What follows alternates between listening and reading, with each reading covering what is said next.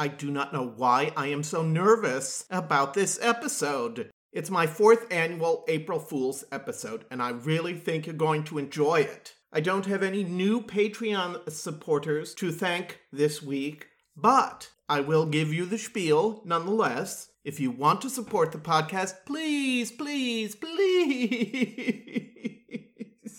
go to patreon.com slash countermelody and you can pledge your support either monthly or yearly. It's so easy.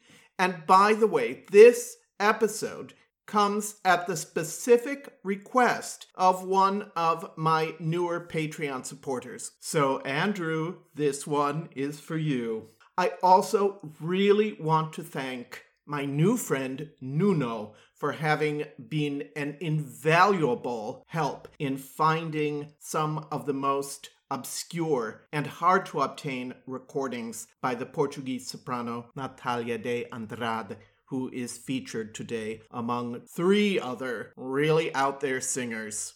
Okay, are we all set to go? All right, let's hear it.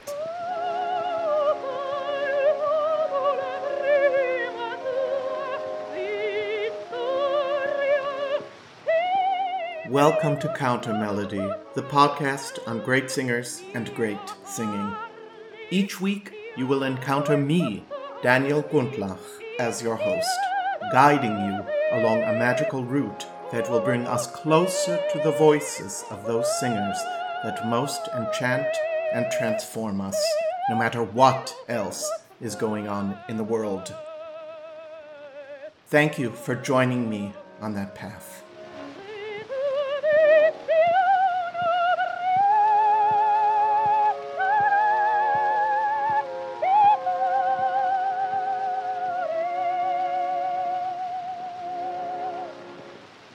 And now, this week's episode. Four years ago, I published an episode called Alternate Universe Bel Canto, in which I featured a panoply of singers who had their very unique way with music, both pop and opera. Today, we're going to focus entirely on the music of Giuseppe Verdi, and I've decided to call the episode Make Your Own Kind of Music, Verdi Edition. And you know, from the very first time I heard it, the song Make Your Own Kind of Music has made me cry, and it still does. I don't know, it's so insipid, but man, it touches my heart so deeply. Of course, it was a big hit for Cass Elliot, and I understand that there is a TikTok meme these days specifically associated with this song, so I'm being trendy without even intending to. I found a duet of this song that was featured on The Julie Andrews Show in 1972 that paired Julie and Cass together doing a mashup of Make Your Own Kind of Music with the other Barry Mann, Cynthia Weil, Earworm, New World Coming. I do think both of these tunes are extremely appropriate for today's episode, so take it away, gals. Nobody can tell ya there's only one song worth singing. They may try and sell ya, cause it hangs them up to see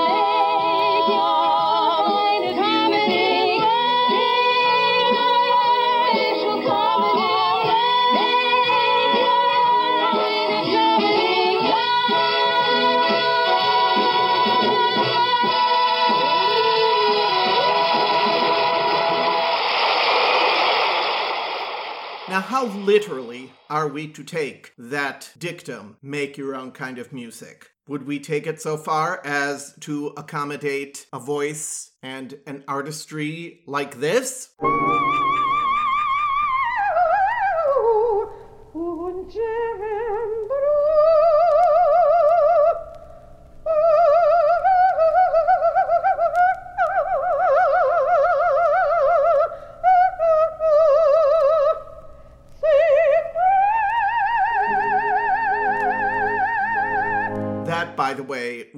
A cadenzarization. by the inimitable Mari Lyn, who in the 1980s had a cable access show in Manhattan that was called The Golden Treasury of Song. It had an enormous following, which it still has to this day, and Mari Lyn was well featured on the alternate universe Bel Canto episode. But good news, there's a huge cache of Mari Lyn material. Not all of it is so easily accessible on the internet, but thank goodness I got my hands on some of it, and I can't wait to play some more Mari Lyn for you anon. But first, to elaborate on that question of what kind of, of one's own music does that song really espouse? Here's a recording made by the British soprano Olive Middleton in the 1950s. She would have already been probably well into her 60s at this point. And what I hear when I listen to it is a not very adept singer, not all that interesting, just a little squally, just a little raucous, but nothing to make my hair stand on end. Here's her recording of Ernani Involami.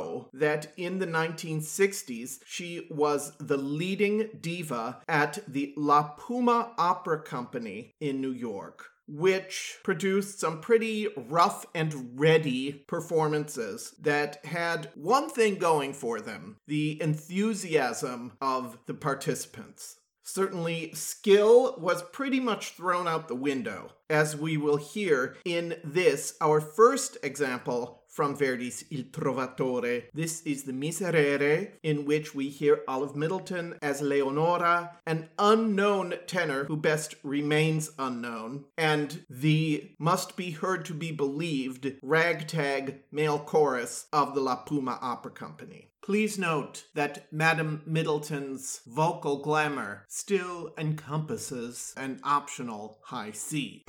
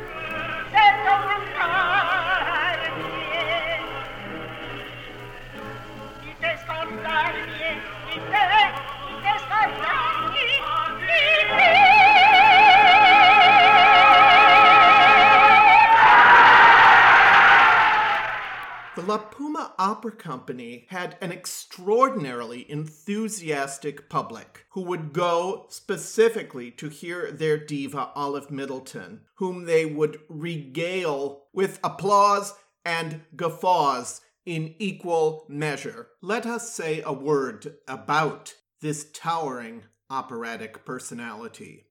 Olive Townend Middleton was an English soprano born in the 1890s who had sung, according to her New York Times obituary, at Covent Garden under Thomas Beecham in Mozart operas and with the Halle Orchestra in Manchester. She had sung in opera at the Old Palms Gardens here and with the Salmaggi Opera Company in Carnegie Hall. She also gave recitals at Town Hall. No mention anywhere of the La Puma Opera Company, amazingly. We leave it to the Callas scholar John Ardoin, who wrote an enthusiastic note on an issue of Olive Middleton's live recordings. Though we live in an age populated by vocal giants, few bring as much joy to their art or their listener as Olive Middleton. Those who have been privileged to witness her Norma, Tosca, Aida, Gioconda, Adriana Fedora, or Leonora know intimately and treasure her unique artistry. Indeed, no soprano comes readily to mind who could duplicate the singular qualities which set Madame Middleton so apart from her contemporaries. Her art is rooted in love a love for singing, a love for music, a love for her audience. She disperses this primary element in unstinting fashion, sharing with her public a devotion to and a pursuit of art that is surely without parallel. From that same performance of Trovatore, of which we heard the Miserere, here's Leonora's opening aria, Tacea la notte placida, and we get to hear as Inez an unnamed co conspirator of Olive Middleton's. I wouldn't be surprised if it was someone who maybe studied voice with her. They sound remarkably similar. And by the way, one discovers in Olive Middleton's obituary that her husband was a voice teacher, was a voice teacher. So maybe we know who's responsible for the training behind this unique voice.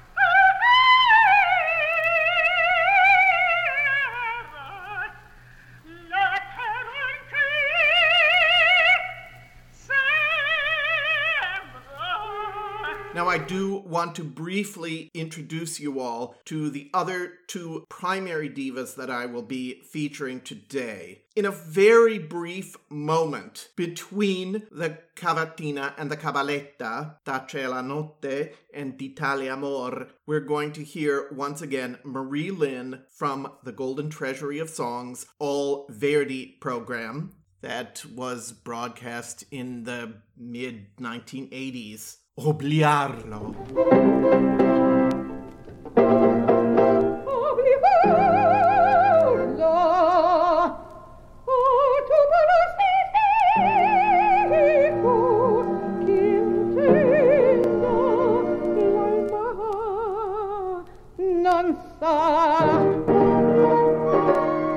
And now, for the first time today, we will hear the Portuguese soprano Natalia de Andrade singing Di tale amor, which was one of her standby numbers. This recording was made in circa 1981 and was self produced. What I love about this version is that there's a certain fearlessness to her attack, and I use the word attack advisedly. And yet, she also finds ways of distending the vocal line, bringing a little bit of poetry into the proceedings. Sometimes she's not quite coordinated with her pianist, but these are minor concerns.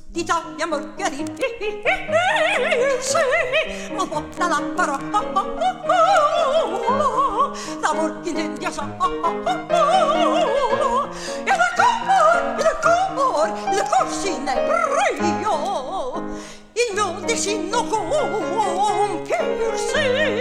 non può che a il suo se io non vivrò per esso per esso per esso per esso io morirò. Se io non vivrò per esso per esso io morirò. Oh se per esso morirò per esso morirò Morirò.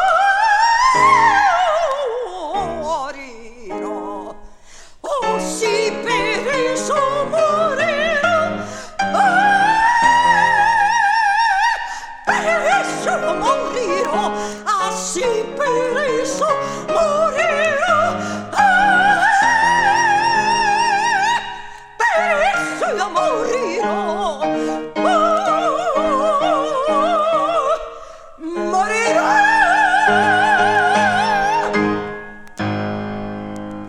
Lest it be said that I'm only talking about sopranos today, I have good news. We have a pretty dreadful mezzo soprano too, whom some of you may have heard of before. I did not feature her on the alternate universe bel canto episode, however.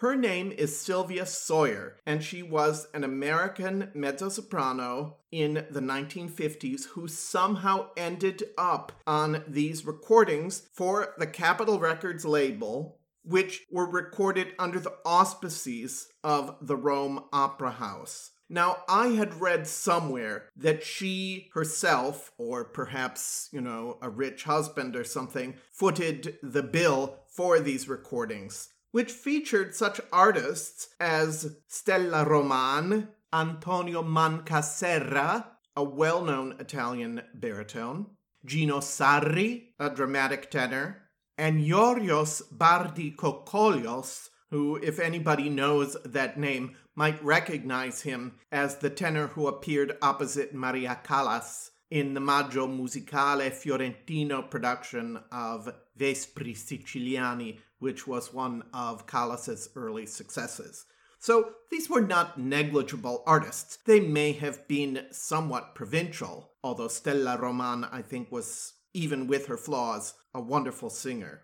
But then there's Sylvia Sawyer, and man, this is a voice that is best left to plead its own case because there's not much I can say in support of her application for the position of Verdi Mezzo. She recorded three different roles Amneris in Aida, she recorded Ulrica in Ballo in Maschera, and she recorded Azucena in Trovatore. And we're going to hear a little bit of Azucena's narrative, Condotta ell'era in ceppi, in which Azucena describes the quite improbable story of throwing the wrong baby into the fire. I mean, if we're talking about the ridiculousness of opera, or at least of operatic plots, one doesn't have to look very far past some of Verdi's plots, and certainly Trovatore is the most ridiculous of them all. But nevertheless, when it's done well, you got a pretty effective potboiler. I'm not sure this is so effectively done. Some of those squawks in Sylvia's upper register are not to be believed. But the best thing about her by far is her incredibly Americanized Italian diction. I mean, it's like she can't even be bothered to try and say the words correctly. And remember, this was recorded under the aegis of the Rome Opera, so go figure. We hear briefly tenor Gino Sarri as Manrico.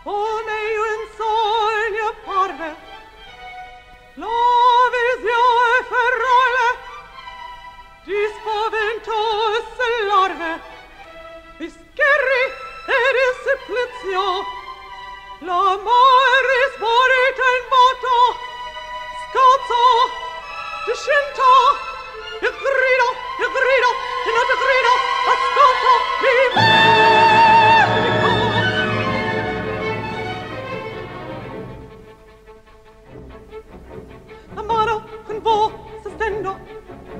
Strego la vittima la fo co la troco la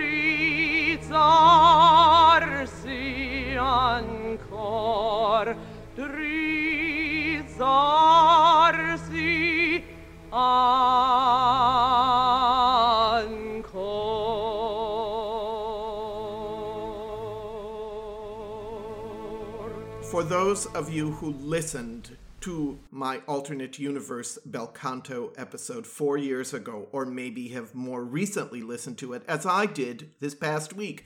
And I was quite happy to say that I think it really stands up. It was well chosen. I remember throwing this together at the absolute last minute, but it really works. It's got a wide range of singers, and all of them, some degree or other, of just plain awful the most artistic of those awful singers is surely the Portuguese soprano Natalia de Andrade. In her native Portugal, she is as famous as Florence Foster Jenkins is in the United States. Now, I don't really care about Florence Foster Jenkins. I've never really found her all that amusing because the level of incompetence is perhaps matchless, but this was a woman of enormous wealth who simply indulged herself. But I'll tell you something about Natalia. She was convinced that she was a great artist, but she was quite poor. Nevertheless, she financed her own recordings, including two that were made on the Columbia Records label. Those early recordings came out in the mid 1960s when Natalia was already in her 50s. And I'm not featuring any of those today because they feature Portuguese music, much of which is super interesting, but really none of which is sung with any kind of I don't know. I don't want to say it doesn't have skill and accomplishment. It's just severely compromised, even when she was relatively young, by a recalcitrant voice. But she was convinced that she was a great artist. And when I listen to her sing, I'm pulled along and I find myself, in spite of all of the hilarious vocal faux pas and musical errors, somehow in awe of her understanding of what she's singing about and her absolutely desperate need to convey that meaning. I don't think any of her records displays that more clearly than her 1982 recording of Leonora's aria from the final act of Trovatore, D'amor sull'ali rosee. Yes, of course, Leontyne's more gorgeously vocalized. Caballé is flawless. Maria brings an unmatched vitality. And there are so many other singers to which Natalia cannot hold a candle, and yet, and yet, and yet. See what you think.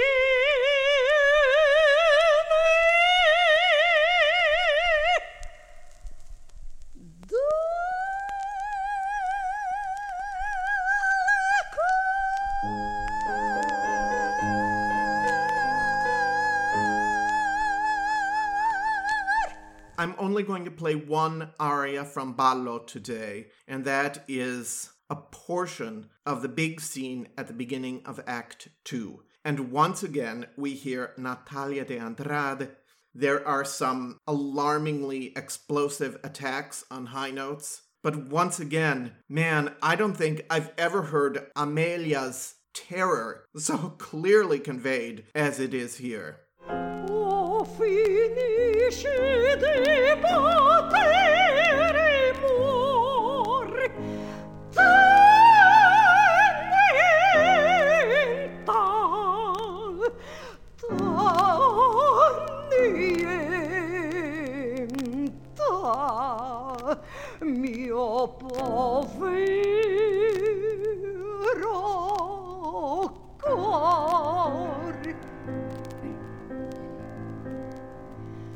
bellezza notte.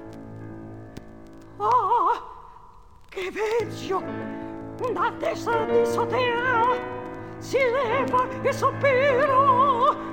Oh, negli occhi il baleno intero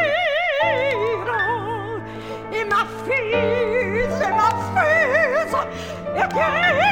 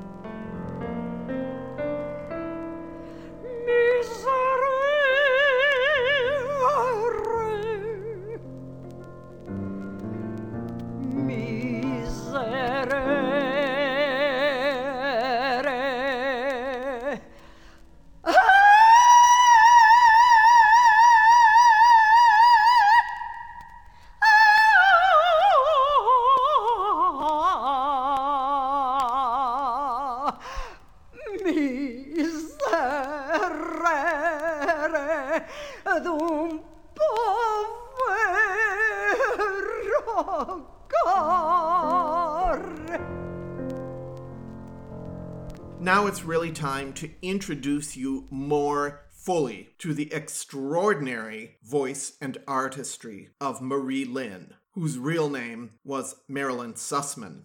On that alternate universe bel canto episode, I read a few fan letters that were sent to and received from Mari Lyn during her heyday as the singing hostess of the Golden Treasury of Song. I think of her almost as an alternate universe Beverly Sills or Anneliese Rothenberger. She had this folksy, populist approach to presenting opera to the masses.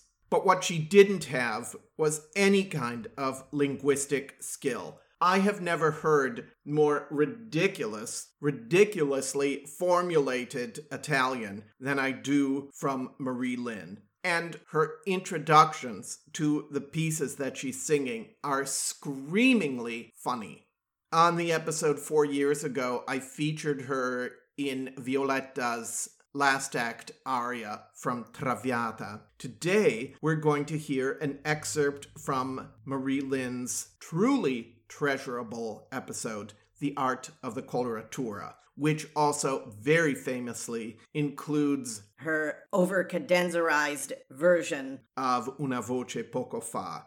One of the things in Mari Lyn's vocal arsenal that I absolutely adore is when she's singing very difficult coloratura and she ends up taking on a vocal technique that sounds like Dino in the Flintstones. You know what I'm talking about? That. anyway, we're going to hear a couple examples of that in this next excerpt. The first of two featuring Mari Lyn from Rigoletto, and I'll let her do the introduction. And by the way, this thing that she's talking about, about sopranos inserting a high C at the end of Tutte le feste al Tempio, it just doesn't happen. It doesn't happen. It's the middle of a duet. And Rigoletto immediately follows at the conclusion of her little foregrounded moment, which is a sort of aria, but it certainly doesn't end with a high C, although it does here. Thank goodness. The coloratura handled the dramatic content of an opera by always putting in a high note at the end of each aria. In the very dramatic scene in Rigoletto, where Gilda tells her father that the Duke has kidnapped and raped her, the coloratura managed to get a high C added to the end of the aria, Tutte le feste tempo.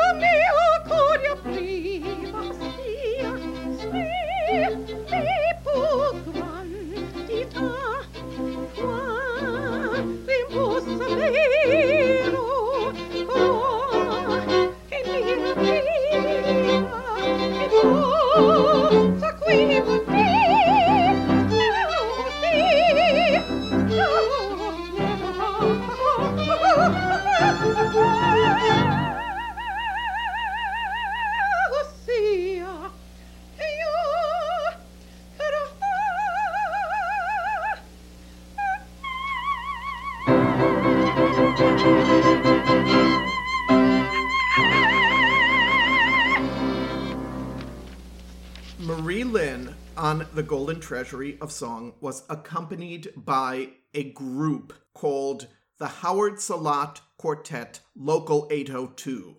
And Howard Salat was, I don't know, he's a pianist and maybe a music director. I really couldn't find out too much information about him other than the fact that he was a member of the local 802 Musicians Union.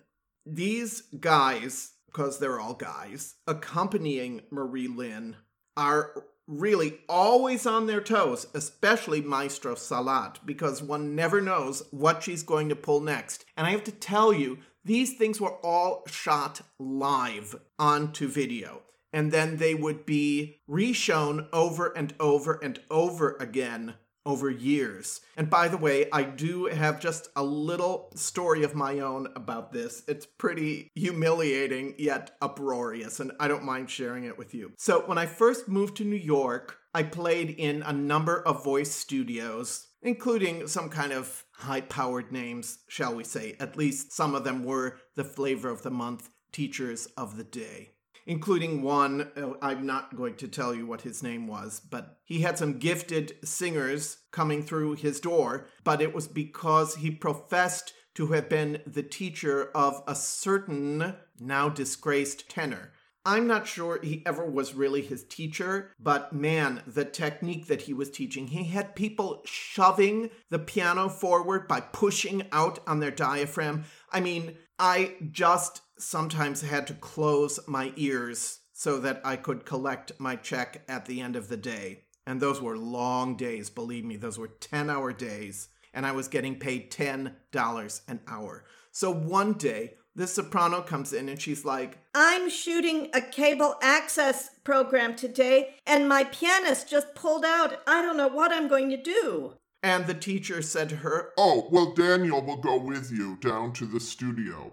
And I was like, uh, what are you singing? And she's like, oh, um, well, it's uh, it's it's it's all sight readable. You you know it all. I mean, this is standard rep. So we get there, and she throws the ballatella at me from Pagliacci. I could never play that. It's so many notes, and it was just totally, always, completely beyond my capabilities. I mean, I just didn't have the skill set to be able to play those things. If you just needed someone to be artistic and to make a big sound, like a big Puccini aria or something, oh man, I was so good at that. But with things like the Ballatella, No Word from Tom from Rake's Progress, or Musik ist eine heilige Kunst from Ariadne auf Naxos, for get it. So she pulls out the ballatella at the studio, and I didn't, I couldn't even get through it. Oh my God.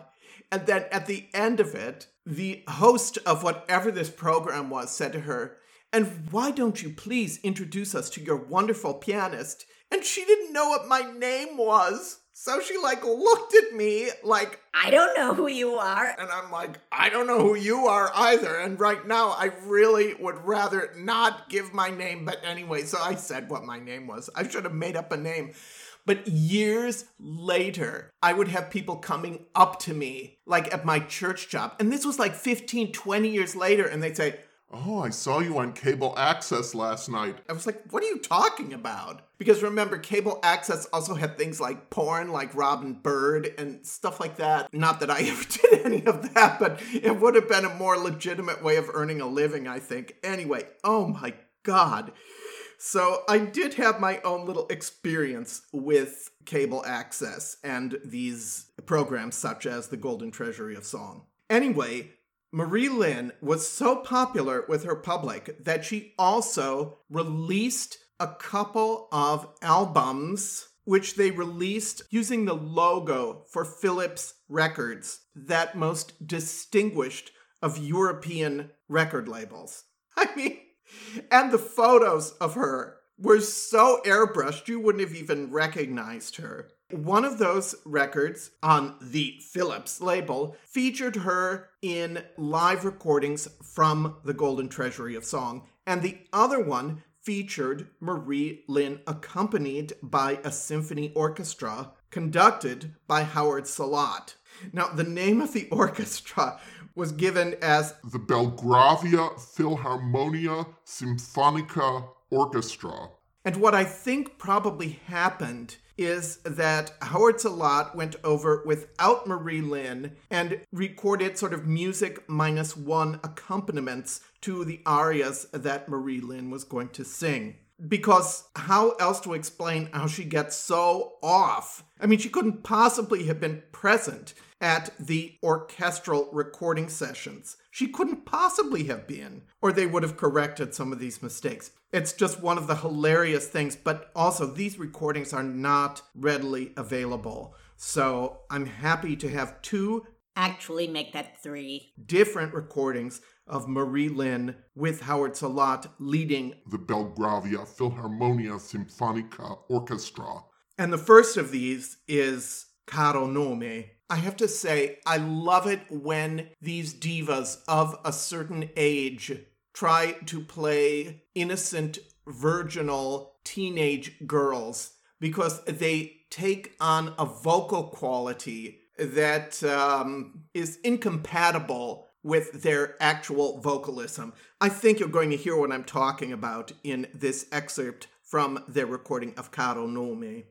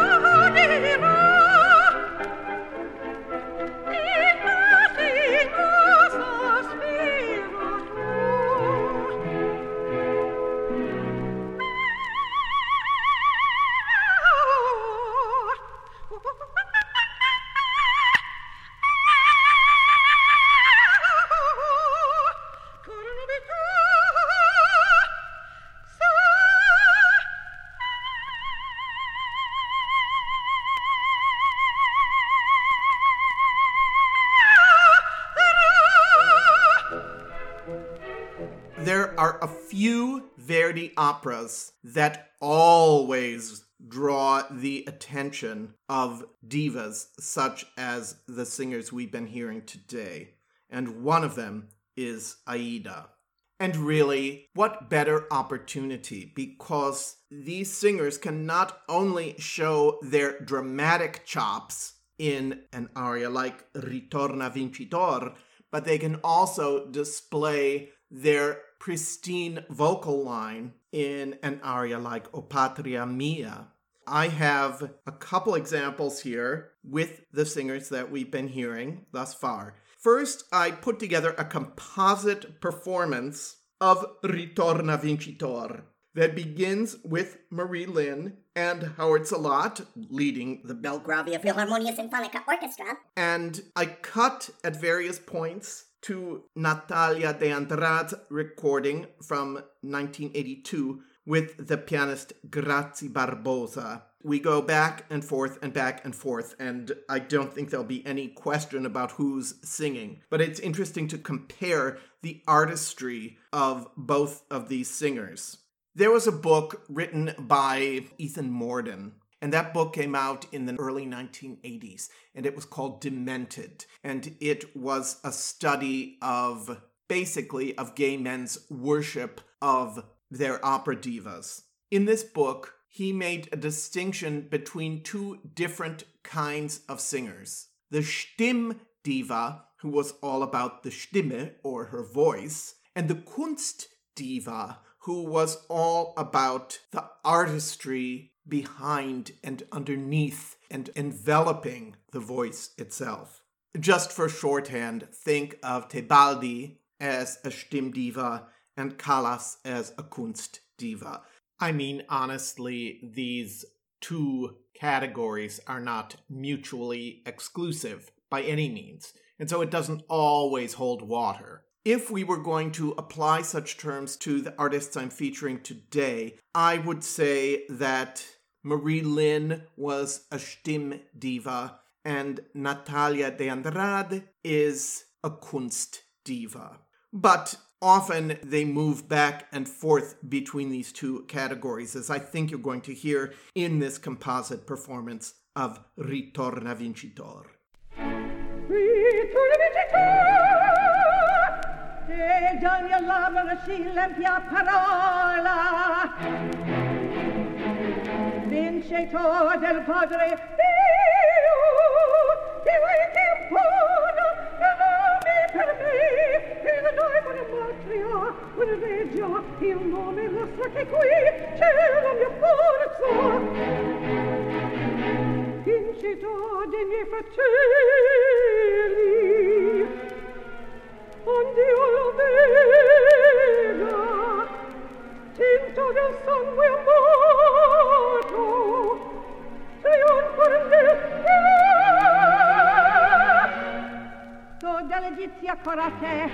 e dietro il caro onri più posi e così più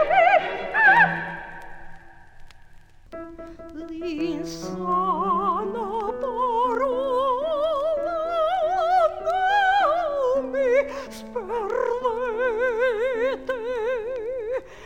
al seno d'un padre la figlia rende te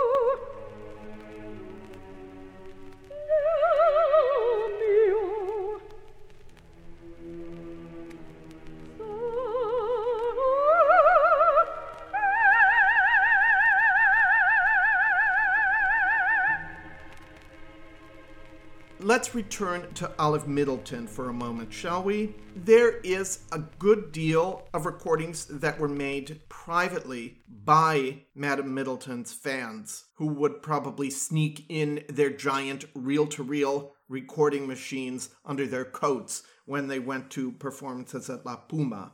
And some of these have been reissued. But she didn't sing just Verdi. She sang Wagner, she sang Gioconda, she sang Tosca quite memorably. She sang Norma. I mean, she sang Sieglinde in Valkyrie. She sang everything. Well, sang in scare quotes.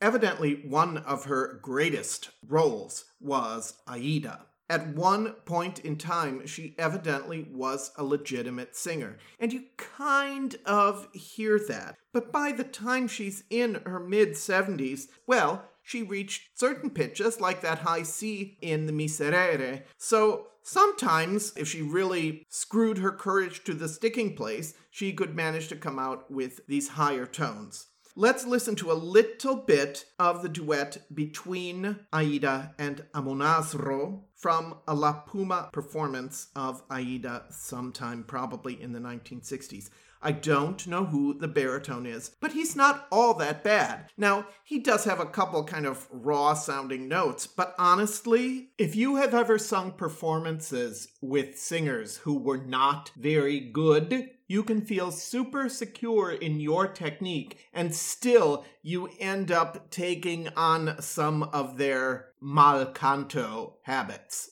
It's happened to me. let's be charitable and say that's what happened to the baritone here.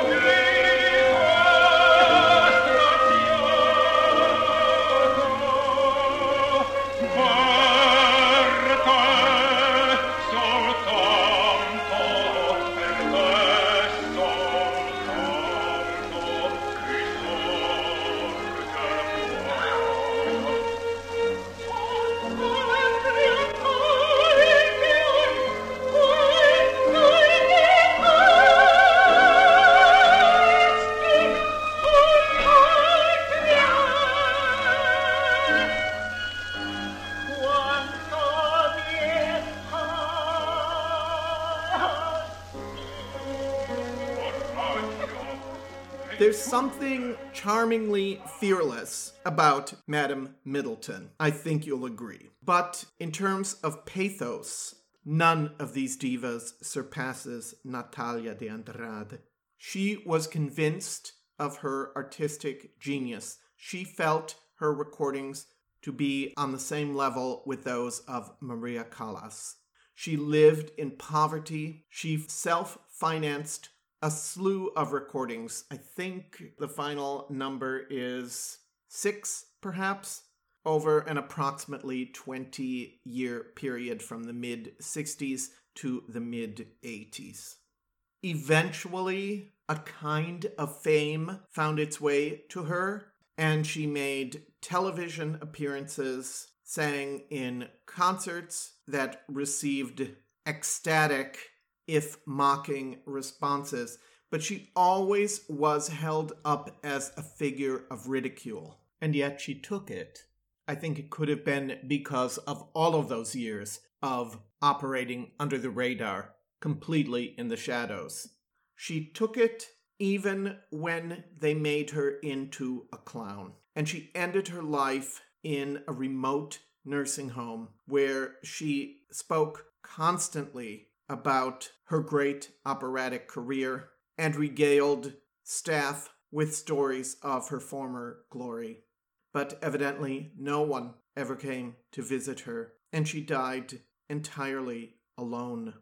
It's not a pretty story, and that colors the way that I listen to her records, frankly. From what I think was the last of these self produced recordings, she began taking on repertoire that was far beyond her vocal means. How many sopranos do we know that fall into this trap? They think, oh, I can sing Turandot.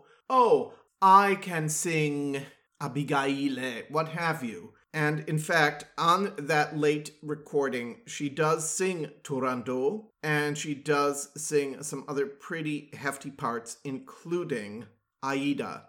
And from that recording, we're going to hear a portion of her inimitable performance of O Patria Mia.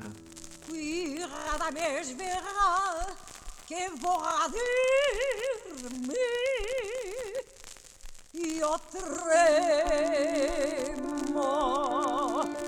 ah se tu vieni a recarmi o cruel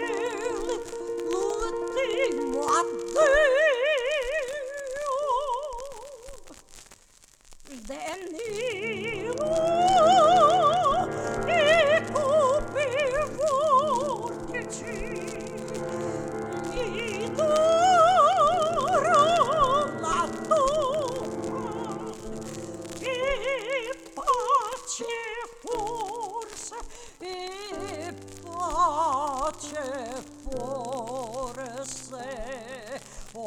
oblio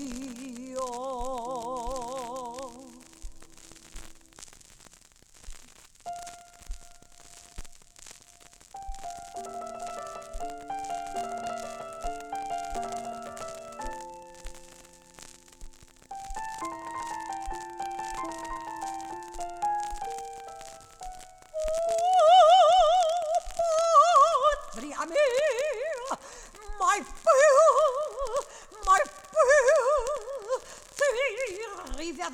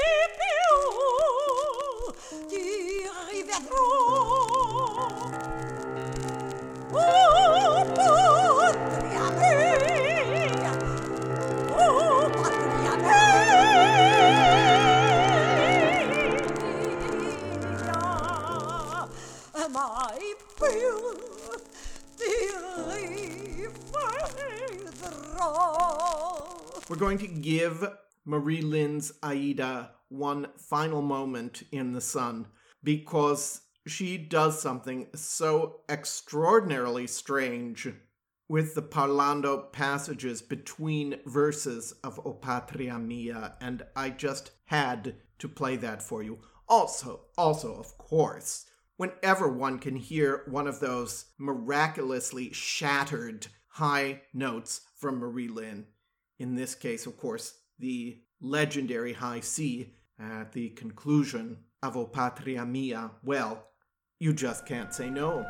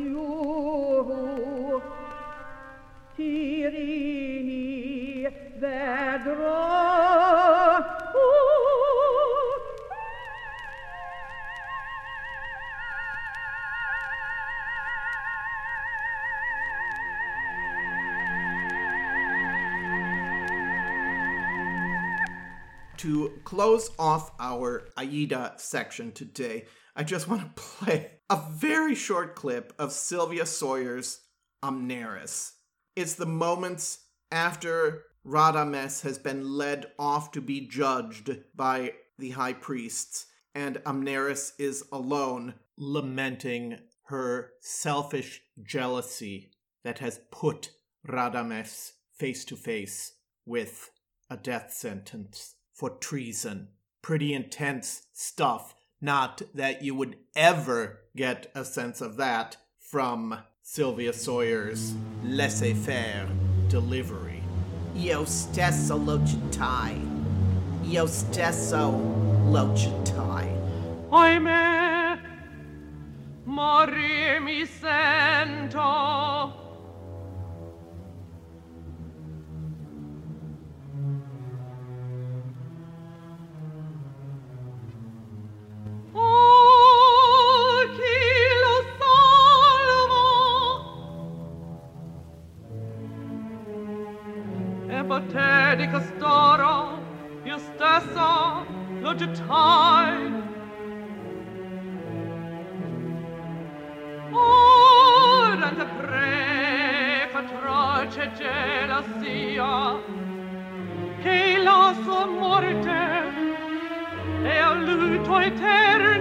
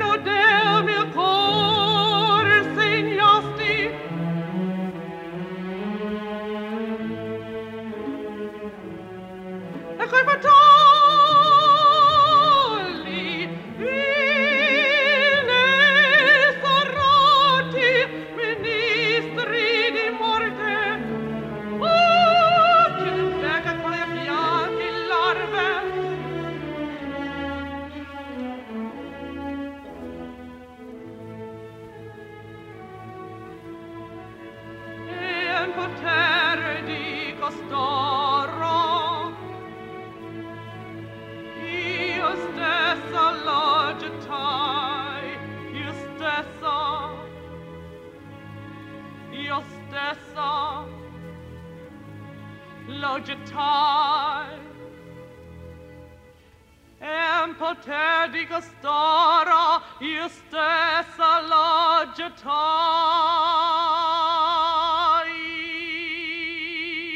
From that last record of Natália's, we're also going to hear a little bit of her Pace Pace Mio Dio. She is the queen of pathos. Ileana Cotrubas ain't got nothing on her. She manages to evoke our deepest sympathies. But when she delivers that curse at the end of Pace Pace, it sounds as if she's hurling down imprecations on God knows who, who did her wrong.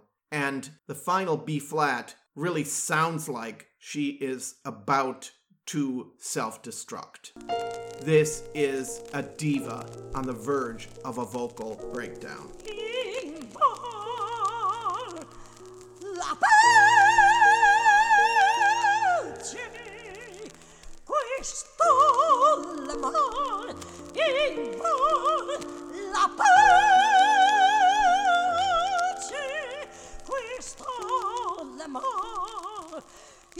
vol la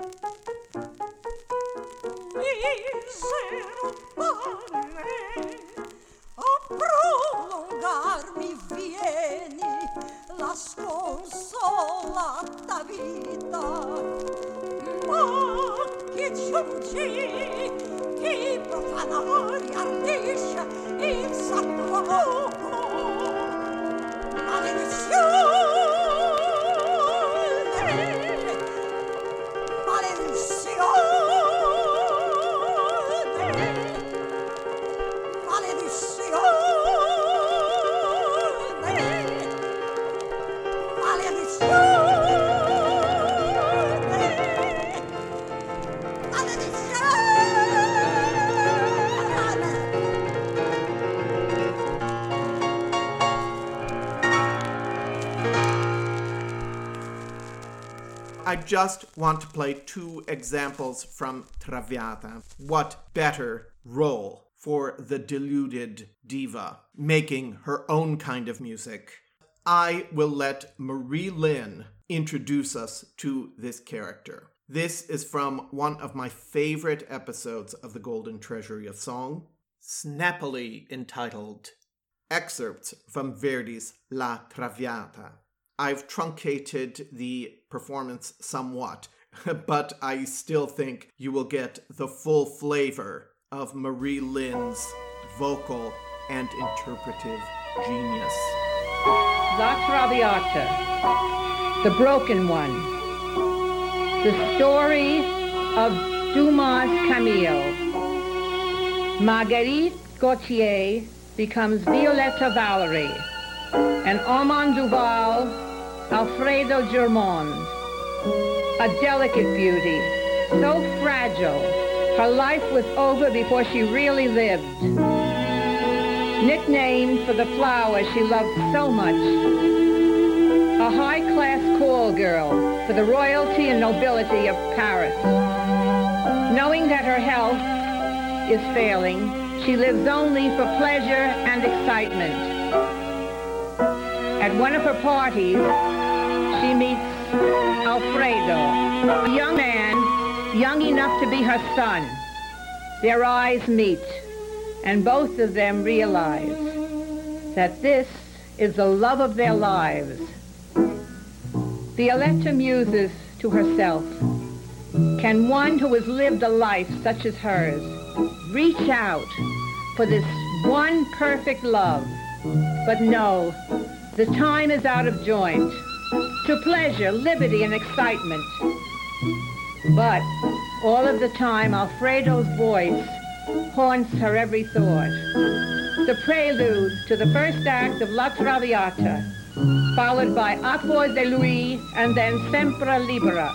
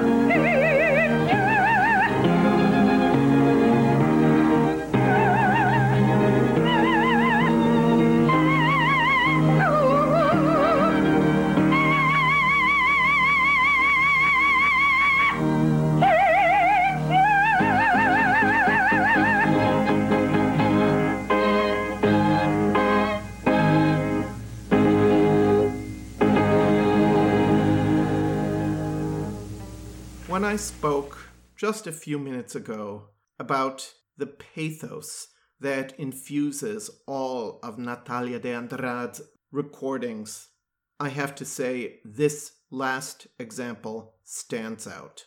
It's her version of Violetta's letter scene and the Addio del Passato. Except for some, again, pretty desperate high notes, this is.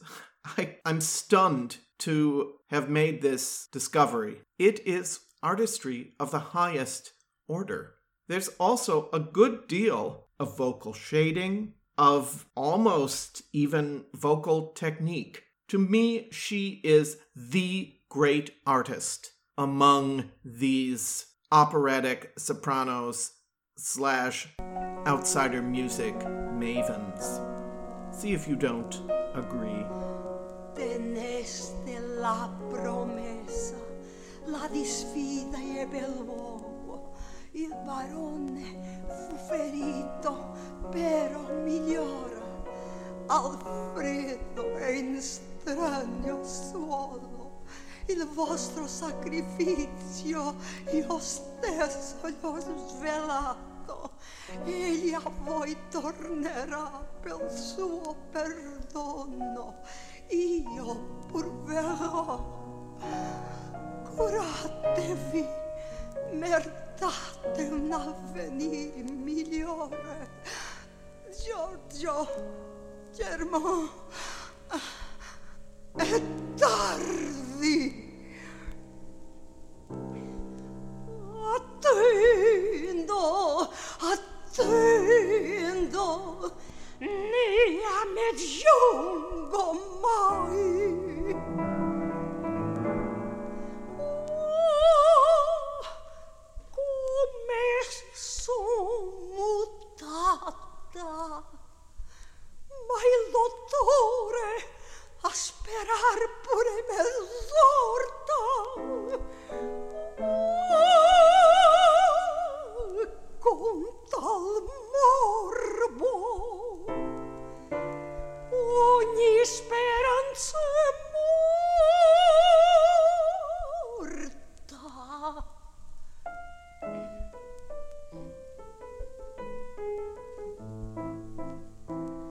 addio del passato poi sogni ridente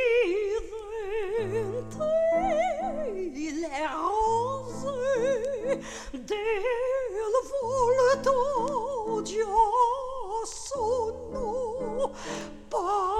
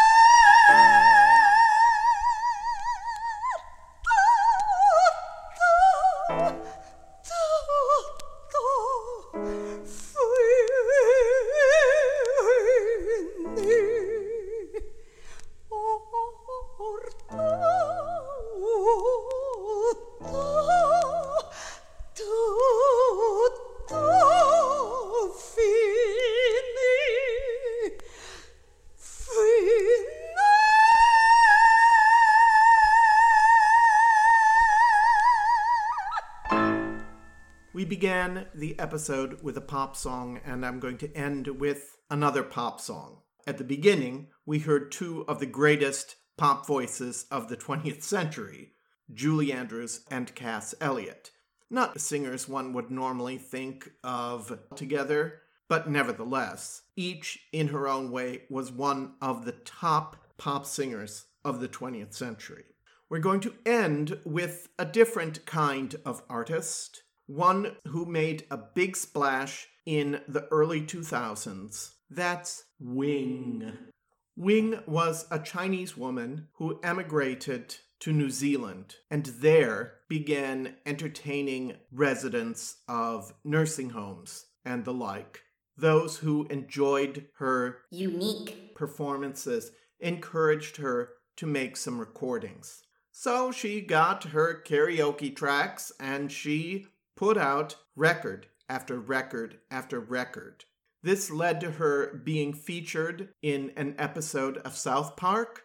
It led to a US tour. It led to the kind of adulation that was also showered upon the operatic divas that we've heard today.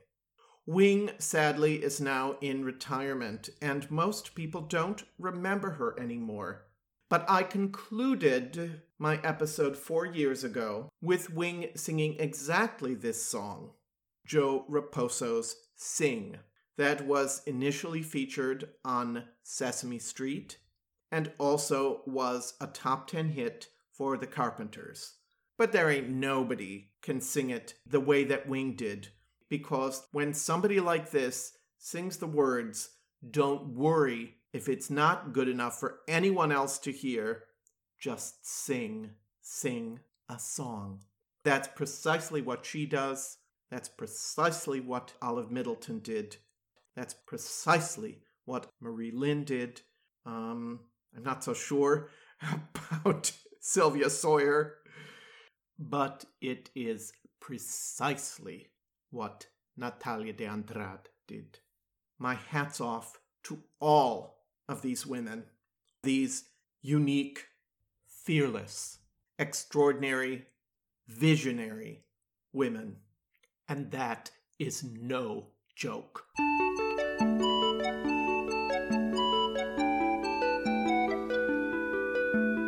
Sing, sing a song, sing out loud, sing out